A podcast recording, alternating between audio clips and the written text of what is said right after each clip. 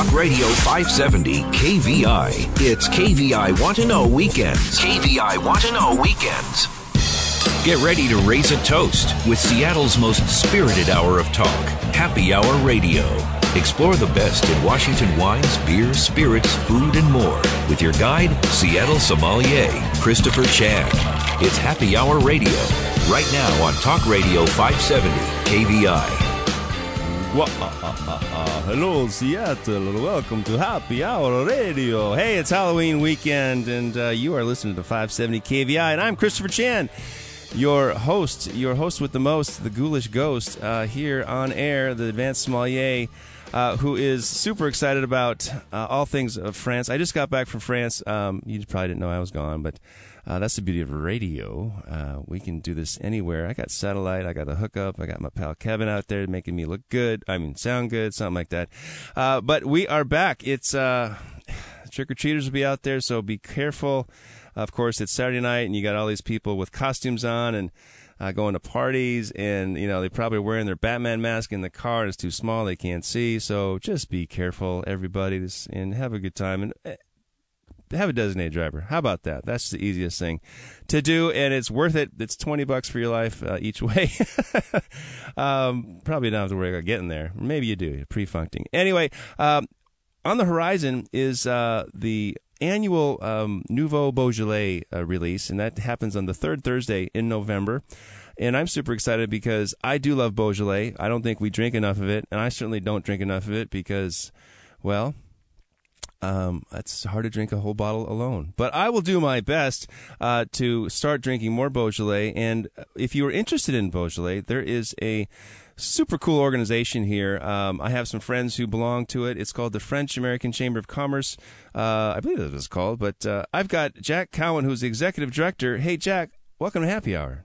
Thank you. I really appreciate you taking the time to talk to us tonight. Oh, I'm so pleased to have you. Thanks for taking a Saturday night. Come down to the studio, bring some wine, bring a real Frenchman, of course. Uh, super cool. Tell me, um, is it the French American Chamber of Commerce in Seattle? Yeah, actually, actually, it's the French American Chamber of Commerce of the Pacific Northwest. Pacific we Northwest. cover three states: Washington, Oregon, and Idaho. Excellent. So we were founded in 1987. We're about 30 years, more than 30 years old, and uh, we promote trade between France and the Pacific Northwest. So we help French companies interested in coming to the Northwest, and we help Northwest companies thinking of going into France. I remember my friend Bill Shallert gave me a map of like or a list of a hundred different companies that actually the Pacific Northwest has relationships in France. Right. It's not like you know just a couple things. Um, it's not just wine or cheese. It's aerospace. It's other commodities. Um, Yeah, the trivial pursuit question is what's the number one French product coming into Washington state?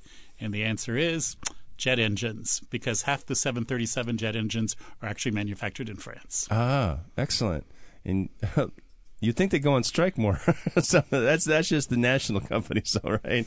Uh, pretty cool. So you've been a member of this organization. Are you part of the founding? Um, No, actually, I did wasn't one of the founders. I, ca- I came in. It was founded in '87. I started in '94. I see. So I I started. I was the first full time employee.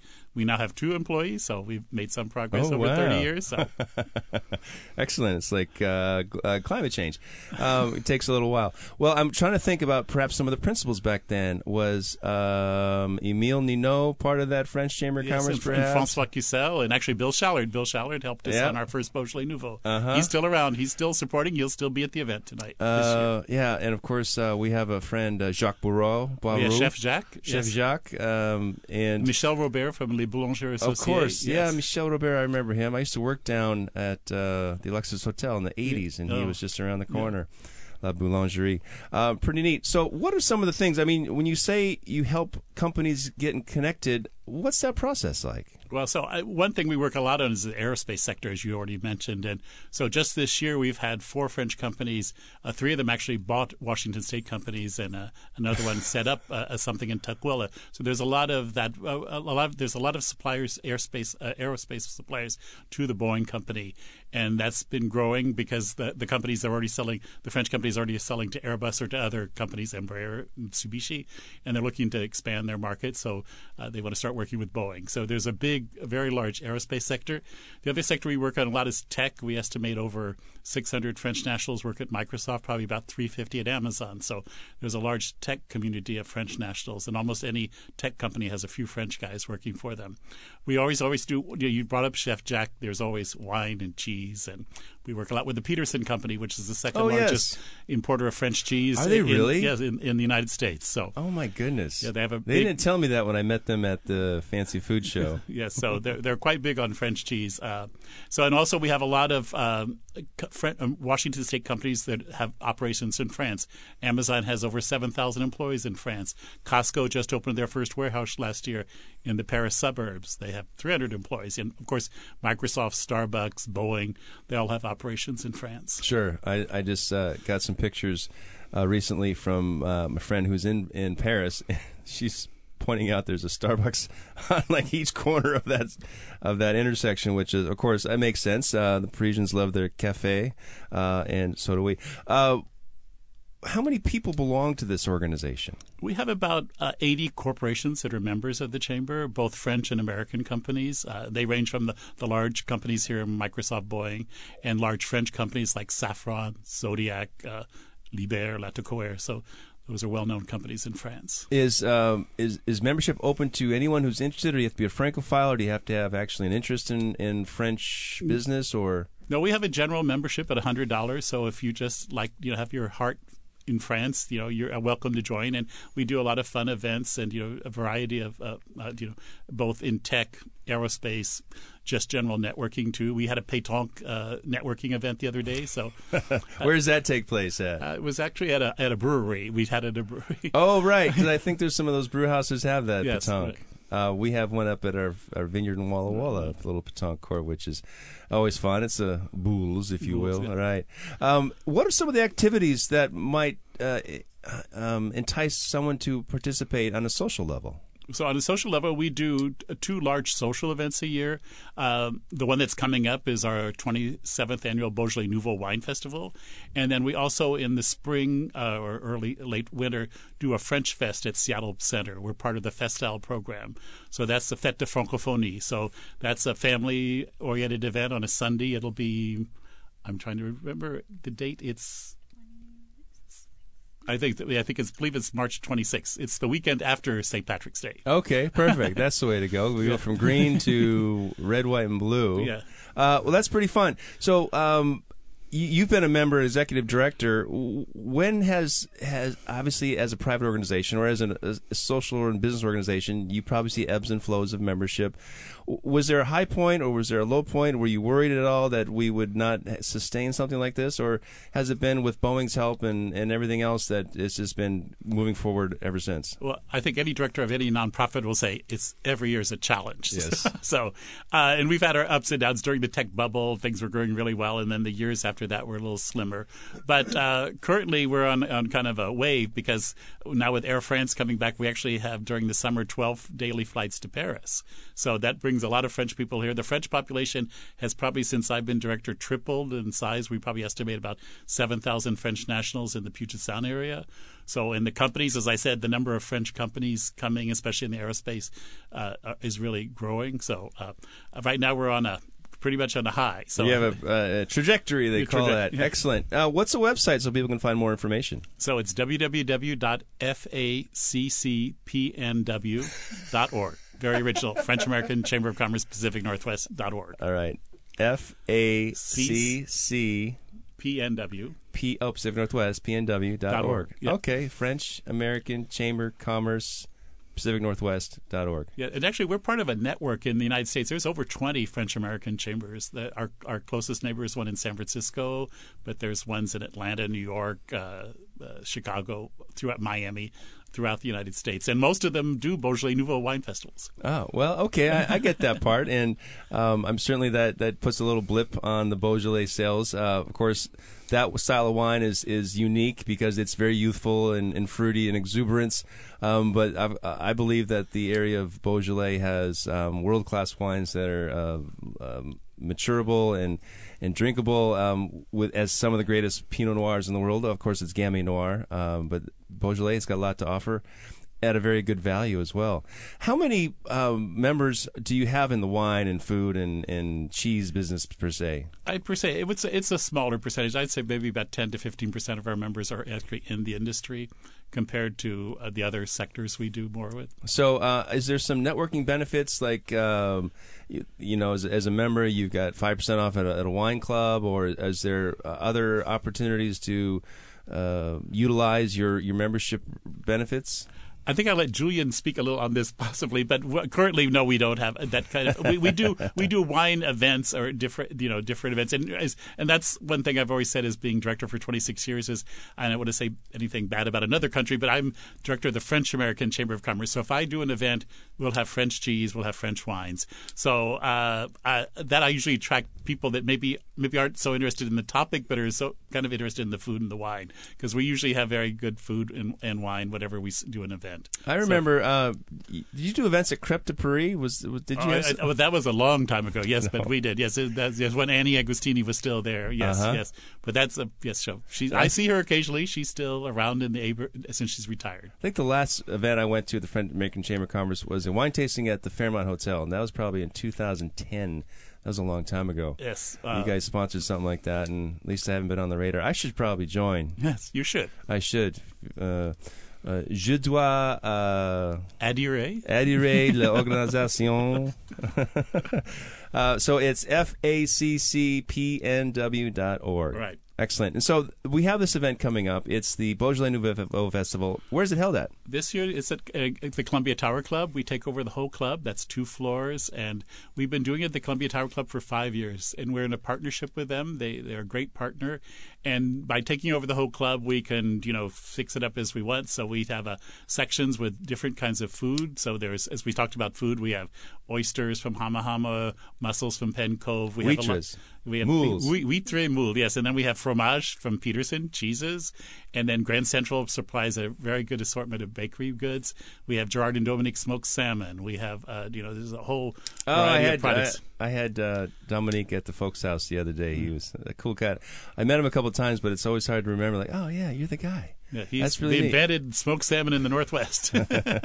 yes, he did. Um, really fun stuff. Uh, do, is there a special menu outside of that? Uh, uh, is the chef at the Columbia Tower Club producing something, or do you have well, some actually, guest chefs? This year we're working with. They have a new chef at the Columbia Tower Club this year. He's French and Italian, so we have a nice mixture there. Mm. And they prepare a specialty dish. And right now we're working with a, a new startup called Crowd Cow and they'll be supplying the protein. So it'll all be coming from one cow. Oh, wait, I saw that. Yes, very interesting. You can actually purchase specific cuts and and right. um, it's very it's you know where your cow's yeah, been. exactly. So you have the whole history of the cow and what farm it came from, and so he'll they'll be supplying some meats. They'll actually be also be supplying some bone. So he'll be doing a, a, a bone marrow broth that you'll also be able to test taste at the event. So it'll be quite fun this year.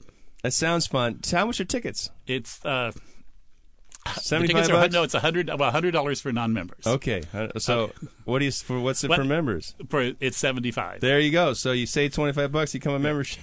and if you really have some big bucks, you pay 150 and you get a VIP ticket and you're in a seated room with champagne. Oh, Really, champagne? Yeah. Mm, someone I know, perhaps. uh, very fun. Oh well, Kurt Cowan. Uh, I'm sorry, Jack Cowan. Uh, you are the executive director for 26 Six years. years. Yep. Uh, that's a lot of uh, loyalty, liberté, and fraternité. I would imagine. Uh, good for you. And uh, of course, that that's a very interesting website F A C C P N W, of course, and then tickets are available. How many people are go- plan to attend? We usually have about 450. 450, and uh, the hours what six? It's a Friday night. Well, sorry, sorry, well, the VIPs get in at six, and the non uh, the non VIPs get in at seven, and it ends at 11. Okay, super fun. Uh, well, we're going to take a break. We're going to chat with Julien Hervé who is a uh, a French uh, importer of wine here in Seattle. We'll talk about Beaujolais, and I see a bottle over there. I hope we're going to be able to crack it. I've got a glass over here, and I'm always interested in drinking because this is is Happy Hour Radio. Hey, folks, stick around. I got more talking about the Beaujolais Nouveau Festival coming up on November 16th at the Columbia Tower Club, right here on Happy Hour Radio.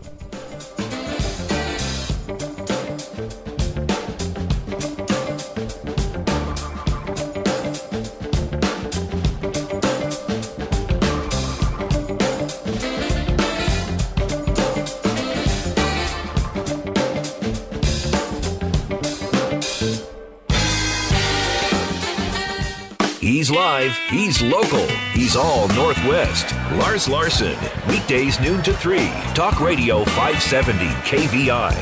KVI Want to Know Weekends continue. Now back to Happy Hour Radio with Christopher Chan. All right, Seattle. Hey, welcome back. It's time for round two, and I've got uh, a real Frenchman in the studio.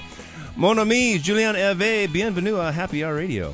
Merci, Christophe. Good to have you here. Nice to see you again. You've been in Seattle how long? 10 years. 10 years.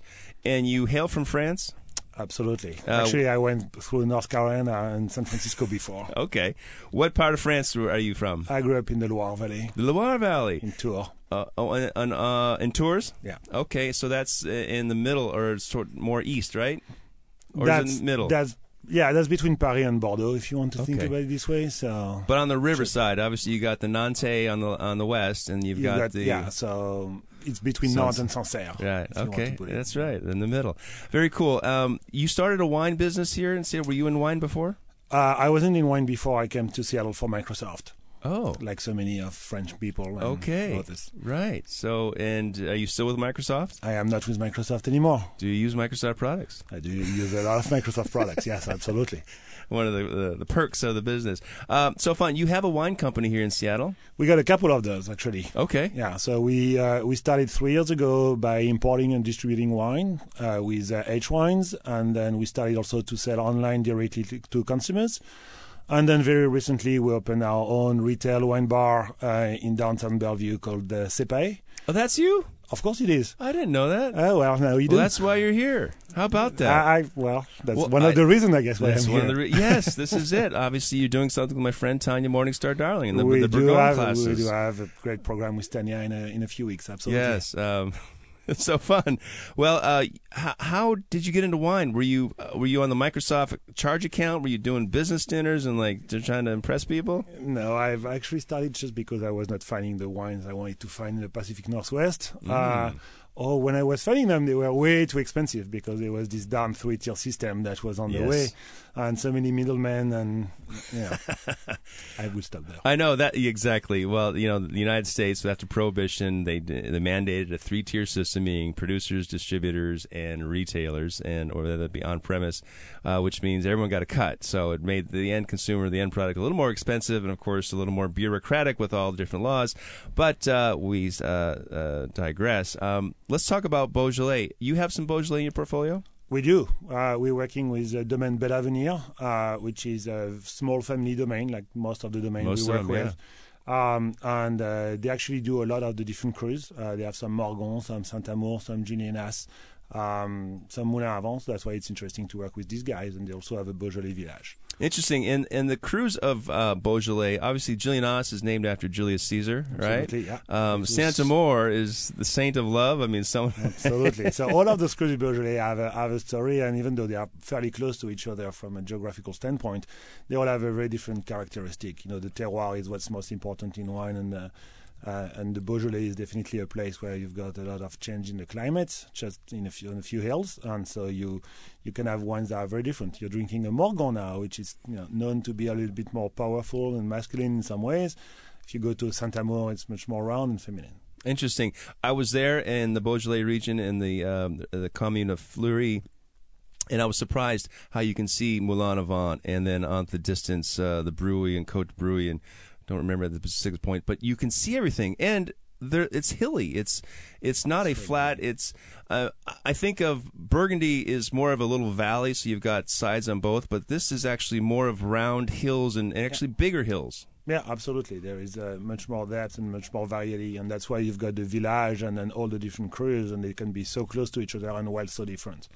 It's uh, it's delicious wine, and what's great about most Beaujolais is that it's under twenty five dollars, and uh, it's really good wine because they've got old vines, they've got winemakers who've been doing that for the same, you know, the same they, way. They've been working Gamay for generations and generations. So you know, it's uh, it's v- something that's very specific to a lot of the uh, old world uh, winemakers. That they're focusing on one or two grapes, and they keep on doing it and improving uh, all the time. I think it was Philip the Bold, wasn't it? Philip the Bold who said Gamay cannot be in the Loire Valley, right? And he said, That's there, good. there is a little bit of Gamay in the Touraine appellation, uh, but that's you know in most of those places it's definitely. I mean, Gamay is definitely a, a Beaujolais grape.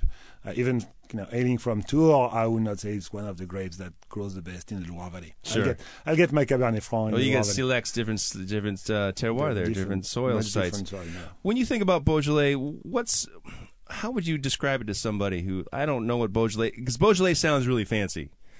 Pinot Noir. It, it does. It's it's interesting. It does and it doesn't, right? I mean, Beaujolais unfortunately has been fighting against the perception of this Beaujolais Nouveau that was very fashionable in, and in the 80s and the 90s, and that especially in kind of- Paris too, right? That's Especially where it in started. Paris, yeah, you had a lot of parties, and, and now it's kind of you, you talk with a lot of the uh, Beaujolais winemakers, and they are struggling uh, with this notion that Beaujolais is just a, a, a wine for one evening during the year. Yeah. Um, Beaujolais and Nouveau is a fun thing to do on you know on the third uh, Thursday of November, but beyond that, there's a lot of uh, variety in the wines. There is a lot of variety in uh, what people can do with it, and really we encourage people to go and discover what Beaujolais can be.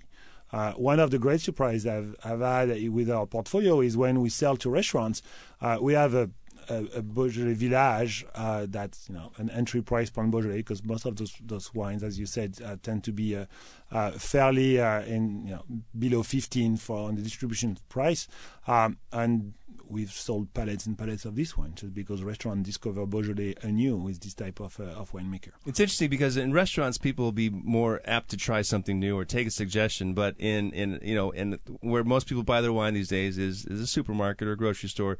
Just And- don't buy wine. I know, but yeah, you're there and you've I got know, your basket I know. and Just get it, get advice from people who can. This is true. So go to Sapay, and which instance, is in, yes. in uh, Bellevue, and you have a great list there. I noticed. Um, of course, Beaujolais has Beaujolais Beaujolais Village, which is a blend of different Mm-hmm. villages, of course, and then the communes, which are there are ten, and we've got, um, of course, from north to south, um, different styles of wine, but it's all the same grape, and there's no white Beaujolais, is there?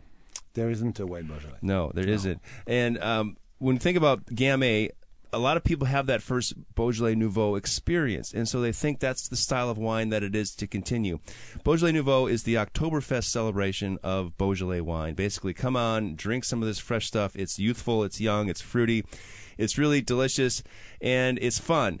Uh, it's not a very technical wine. It's actually technical. I should say it's not a very complex wine. Certainly not complex at all. Um, but when you think about real Beaujolais in the communes, this It is gets a much more complex complex. wine. Absolutely. Yeah, great acidity, great balance, good tannin. Obviously, you're talking red, dark fruits. Um, Beaujolais has um, a very similar personality to Pinot Noir, but it's distinctly different. There's a little bit of a, a bluer edge to it, or something. Yeah, absolutely. I mean, if you know, if you have to think about it, and Pinot Noir is a fairly known entity in different regions in the world, and here in the Pacific Northwest, we've got a beautiful region for uh, in Right, Oregon. down south. Um, Gamay is a grape that has, because of the perception, because also of the challenge sometimes of working a grape that tends to be a little lighter uh, in the in, most in perception of people or less complex.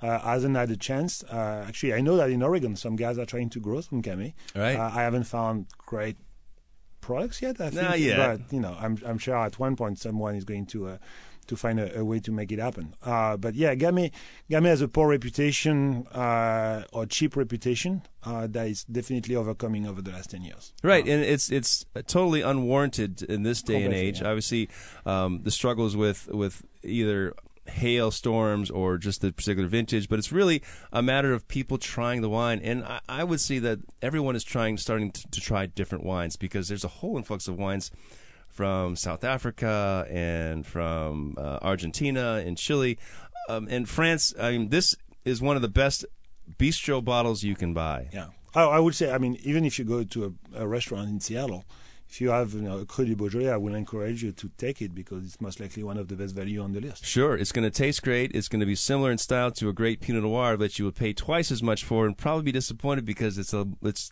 Pinot Noir is more Pinot Noir is a much more fickle grape. If I can get that out, uh, super fun. So we're talking about the we won't say the Beaujolais party, right? It's November sixteenth. Beaujolais Nouveau Wine Festival. The Vest, uh, festival, right? now, yeah. um, and you'll have all styles of Beau, uh, Beaujolais there, right? We'll have actually all styles of wines. All styles of Um, wine, okay. So with the partnership that we have with Georges Duboeuf at the national level for the French American Chamber of Commerce, uh, Georges Duboeuf is providing some wine to Cool. to the party, and there will be some Nouveau and some Cru.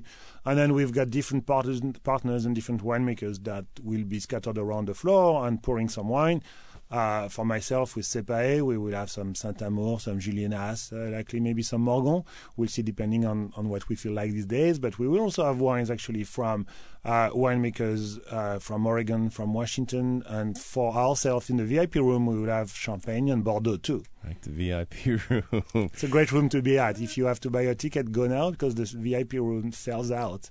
I'm And sure. It's, it's a great, great party that evening. Well, this has been a real treat. Uh, I'm a Francophile. Like, like I said, I was just back from Paris, and I'll be going to Vinexpo Bordeaux in May uh, next year. I had uh, lunch with uh, uh, Diane, um, who's the new winemaker for Baron Lafite Rothschild, just yesterday at Le, Le, Loulay. Fantastic. Is Thierry's involved, I imagine, to some degree? Really cool. Uh, well, um, Jack Cowan and Julien Hervé, uh, what a treat. Uh, it's November 16th at the Columbia Tower Club, faccpnw.org for the Beaujolais Nouveau Festival. It's, uh, or is it Nouveau Beaujolais? Beaujolais Nouveau. Thanks so much for taking some time to join me on Happy Hour Radio. Thank you. Hey, folks, stick around. We're going to have more fun and um, maybe a little sunshine in the glass. So stick around right back on Happy Hour Radio.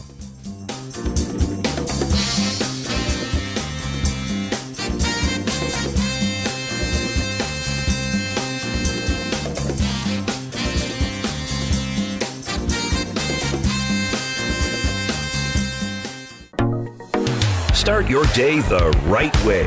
The Commute with Carlson, live and local. Weekdays 6 to 9 a.m. Talk Radio 570 KVI. You're in the know with KVI Want to Know Weekends. Here's more Happy Hour Radio with Christopher Chan. All right, Seattle. Hey, welcome back. Time for round three. Hope you got something tasty in your glass. I've got someone I'm so excited about, thrilled and honored to meet. Uh, he's in Seattle this week presenting some really fun stuff. His name is Eddie Osterland. And uh, we were just checking about, talking about uh, Beaujolais Nouveau. Well, this guy was the Nouveau Master Sommelier in America. I mean, he was the very first and that is such um, a huge accomplishment. And to be the the first, um, it's I'm just honored and thrilled. We're going to chat with him about uh, what it was like back in the day, and then we're going to uh, continue next week and talk about his power entertaining. Uh, he's got a great book. He's uh, a professional speaker. But I'll let uh, Eddie Osterland. Hey, Eddie, welcome to Happy Hour. Hey, thanks, Chris. Good to be here today. I'm so excited to have you. Um, I mentioned power entertaining, but we'll get to that. So you were America's first master sommelier. As a matter of fact, yeah. Yeah. um, was it your first attempt to pass that exam? Actually, I did pass on all three. Did they did they have the Krug Cup back then? No, they didn't. That was like 14 years later. So I was, uh, you know, I wish it was retroactive because I I'm a non-Krug cupper. Well, next time you see Shane, we'll just get you a little, one of those uh, uh, little uh, name tags. Um, so, well, let's talk about this. This, how did you get into wine? I mean, we're talking about uh, 1960s, 1970s. Yeah, yeah, yeah. It really it goes back to uh, high school because um, you know in high school I was a, a party animal. You know, I drank a lot of beer, drank wine. You know, and uh, when it came time to graduate, uh, my guidance counselors took a look at my SAT scores, and I remember them looking over the scores and they said, uh, "Edmund, Edmund, Edmund, we're thinking." We're thinking maybe you might want to look into wine and beer for Really? as your career. No, it's not. it's not how that I was going to say, I don't remember those uh, categories to check off. exactly.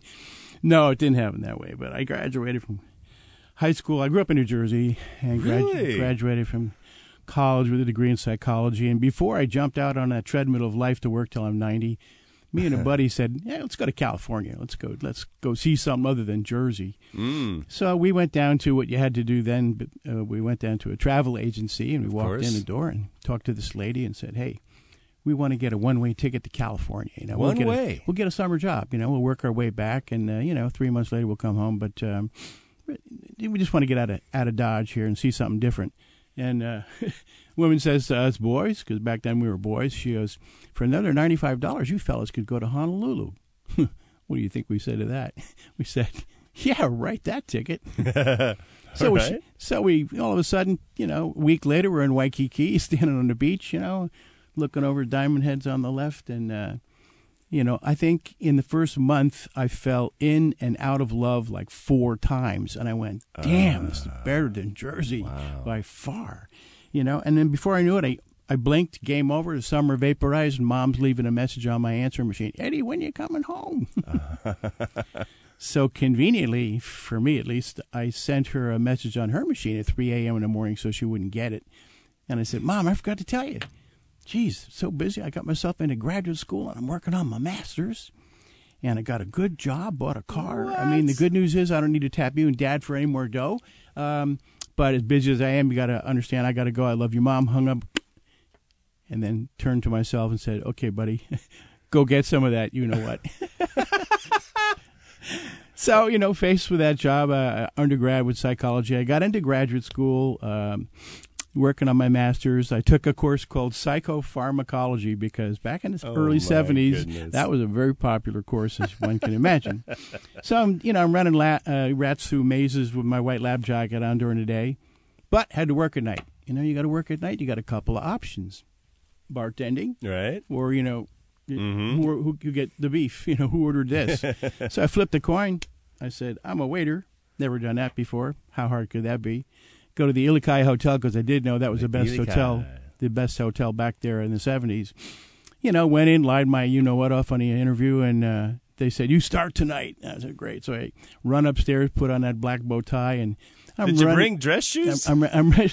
I bought some right away, patent leather, and I'm running around the dining room and baffling it terribly and saying who ordered this or what. You seen that guy? yeah. Um, but pretty soon I caught on, and I was I was making good money. You know, bought a car, had a Volkswagen Bug with a hatchback, and that was an important car because you could drop the surfboard right through the roof. You know, it's pretty cool. I didn't surf, but without a board, you didn't meet any women, so I had to have the, the prop. I needed to have the proper stuff set up. You know, so so I was set up. You're smart Anyway. man. Yeah, at the you know twenty three. So anyway, um, life is good. I'm on my own. I cut the umbilical cord from mom and dad. I'm living in Hawaii, going to graduate school, paying my own way. I mean, what could be better than that? One night, about uh, ten minutes to six, the maitre d comes walking through the dining room, and he's got this hardware. It's a chain with a Ah. cup and a tasting cup and a key that the French guy, who was the the we called him a wine steward back then or sommelier. Uh, he, it's what he wore, and this guy walks up to me, hangs it on my neck, and goes, "Eddie, Pierre called in sick. You got to help me out, man." I looked Really? at he hangs this thing on my neck like you're going to do his job. I said, "I don't even drink wine. I drink beer. Don't do that to me. I won't. I can't." The guy says, "Eddie, you want to keep your job?" Ooh. I said, "Uh huh." Uh huh. He goes, "Here's the rules: white wine, it goes with fish. Red wine, you serve that with meat. Anybody on the fence, go deep, man. Hit him with a rosé. Wow. Back in the '70s, only two rosés to choose: Lancers and Mateus. That's right. So that was my training program.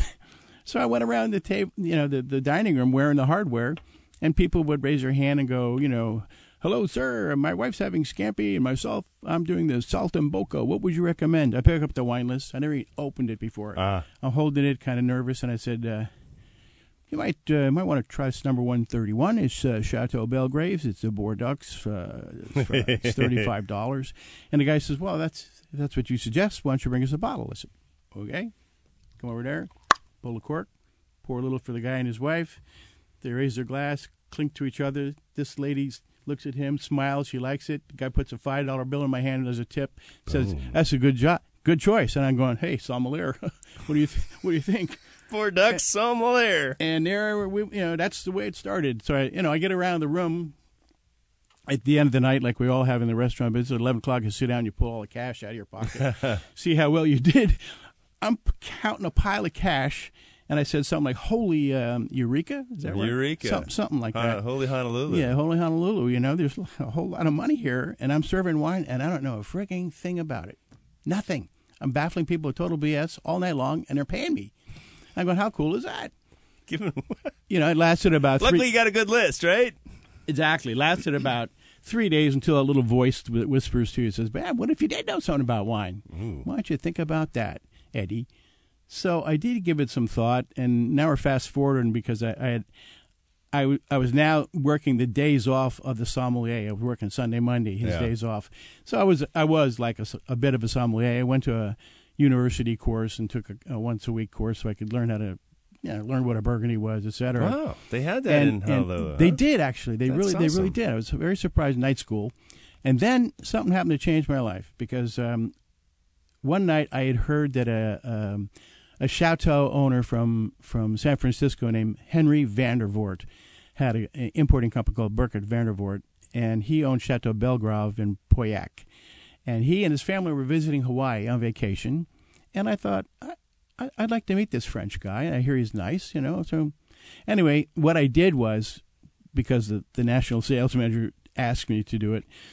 I was in an Italian restaurant called the Trattoria. Only had Italian wines on the list. He said, "Put this guy's wine on the list." I said, "It's people don't order Bordeaux wine," and he said, "Just please, he's here for one night." So I put his wine on the front page. They're all label page books, Yeah. you know. So I put his wine on the front page, and then I did something fun. You know, during the day, I was running rats through mazes in the laboratory. When I came down at night, the the restaurant was like a big laboratory with people. the people were like big rats. So I used to do stuff. You know, somebody orders your Tanqueray and tonic, I'd give them this well gin to see if they noticed the difference, and I noticed people didn't taste much. So anyway, this guy's coming in with his family at eight o'clock at night, and what I decided to do at six a, six p.m. when I opened the restaurant, every time someone came in the restaurant and said, "Hi, um, we're having this Alton Coke and veal piccata. What would you recommend?" I said, have you ever had Chateau Belgrave? And they'd say, is that is that Italian? I said, no, it's it's actually French, but nah, we're looking for some Chianti. And I'd say, well, this wine is actually used, beans. this, this this wine is actually used in the sauce for the for the veal that you're getting, and it's really good. And then they, you know, then I said, would you like to try a sample of it? I'll bring you a sample. I did whatever it took to Ah. put 19 bottles of wine on tables with his label facing him. And when he walked in the oh, door at 8 o'clock at night and saw 19 of his bottles of wine in an Italian restaurant, he said, WTF. Tell me who's responsible for this. Wow, that's Eddie Osterland uh, sharing his story about how he got into wine, and I'm fascinated. Um, you could, we could both use a little tan these days. Maybe head back to uh, the beautiful islands, but we're gonna stick around, folks. I've got more with uh, the first master sommelier in America, Eddie Osterland, right here on Happy Hour Radio.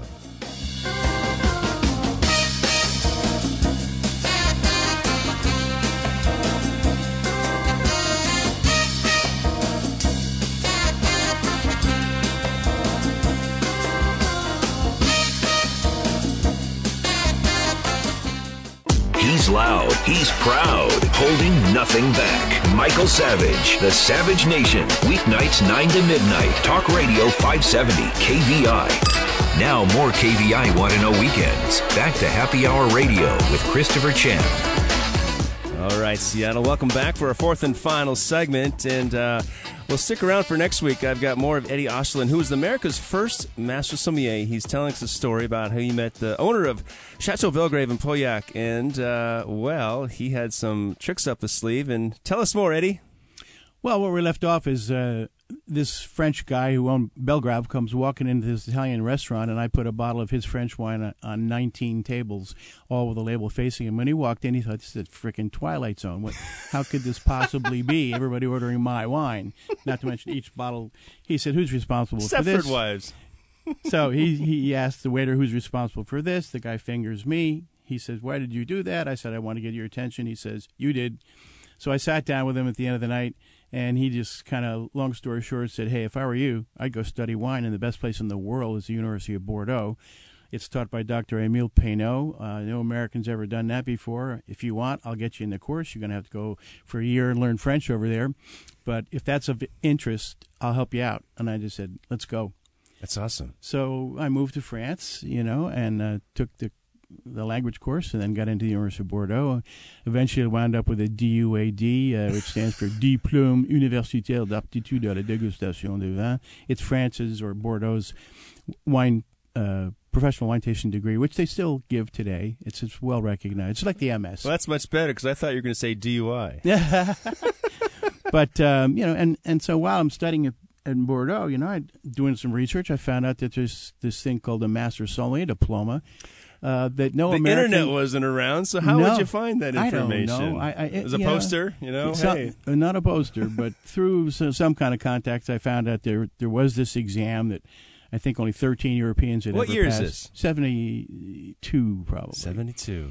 And uh, so, you know, I'm, I'm tasting wine every day in Bordeaux at the university, and uh, And you learned French get- pretty well.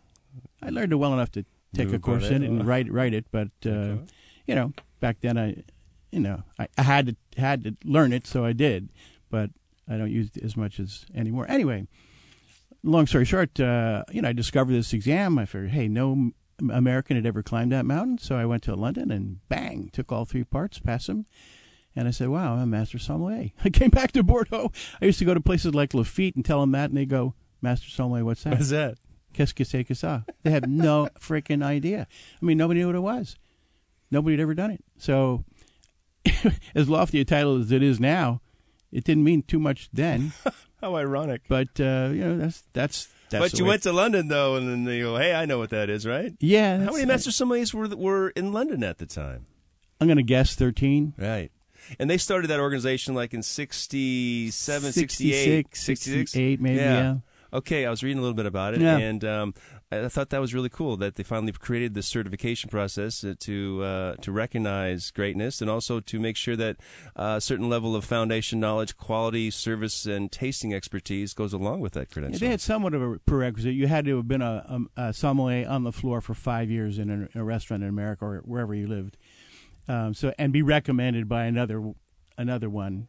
You didn't just walk in and take the exam. I mean, yeah. it, it was their pre- referral, precursor to right. the advanced course or something like that. There's another badge. I have it in my bag. Oh, really? Yeah, it's ancient, Oh, wow. but it was wanna fun. So anyway, you know, I'll show you that. Yeah. That's amazing. Um, so it was theory. Was it oral back then, or was it written? No, it was it was all oral. It was oral, and uh, there was a service portion, obviously, which we can always do because you're confident and that's familiarity. Yeah, that's where you had to have the five years experience on Right. the floor and be recommended. They had the same, uh, you know, theory questions, but the questions were pretty deeply engulfed in European wines. You know, all the standard excellence. You know, Italy, Spain, Germany, Sure. France. Well, that's a great And, uh, foundation because then the rest is Yeah. must seem easy almost. right, right, right, right. So, it's, you know, but it's interesting that the exam is the exact same format. That's 45 years ago, as it is now. It's just now that it's harder, of course. Just like the bar. My wife's an attorney, and she goes, "Yeah, the bar exam gets harder every year." So, My mom was board certified oral and maxillofacial surgeon. It took her three tries. Three you only tries. get three wow. for oral oral boards. Uh, well, I admire that. That's a fun story. It's, uh, you know, you thought you were going to Napa, and then you ended up in Honolulu. You were a beach bum and falling in love with the wahines. Obviously, enjoying some suds, some Kona beer on, uh, looking at uh, the I had sun. a pet monkey. I flew No airplane. I flew airplanes for thirty years. I mean, I, that was my hobby in Hawaii: flying airplanes and drinking wine and playing with a monkey and meeting women. Wow, wow. Well, um, that could be the re- the course for success. Maybe we is that in your book? As a matter of fact, it's not. But, uh, Well, um, Eddie Osterland, I, I'm so happy you can stick around because we're going to uh, host you on another show and uh, talk more about power entertaining. Um, what a treat! Do you have a website? I do, EddieOsterland.com, and I can't wait to tell you about what I've been doing for 20 years. Fantastic. Well, I'm super excited. It's EddieOsterland.com, Ameri- the first master sommelier in America. And how ironic that no one in France cared at the time or knew what it was. and yet today, uh, it's the pinnacle of our industry and something that many people, such as me, uh, strive for excellence in our industry. And hey, folks, uh, hope you had a great show. Hope you enjoyed the show, I should say. And remember, life is always better with a designated driver. I'll see you next week with more of Eddie Osterland, Master Sommelier.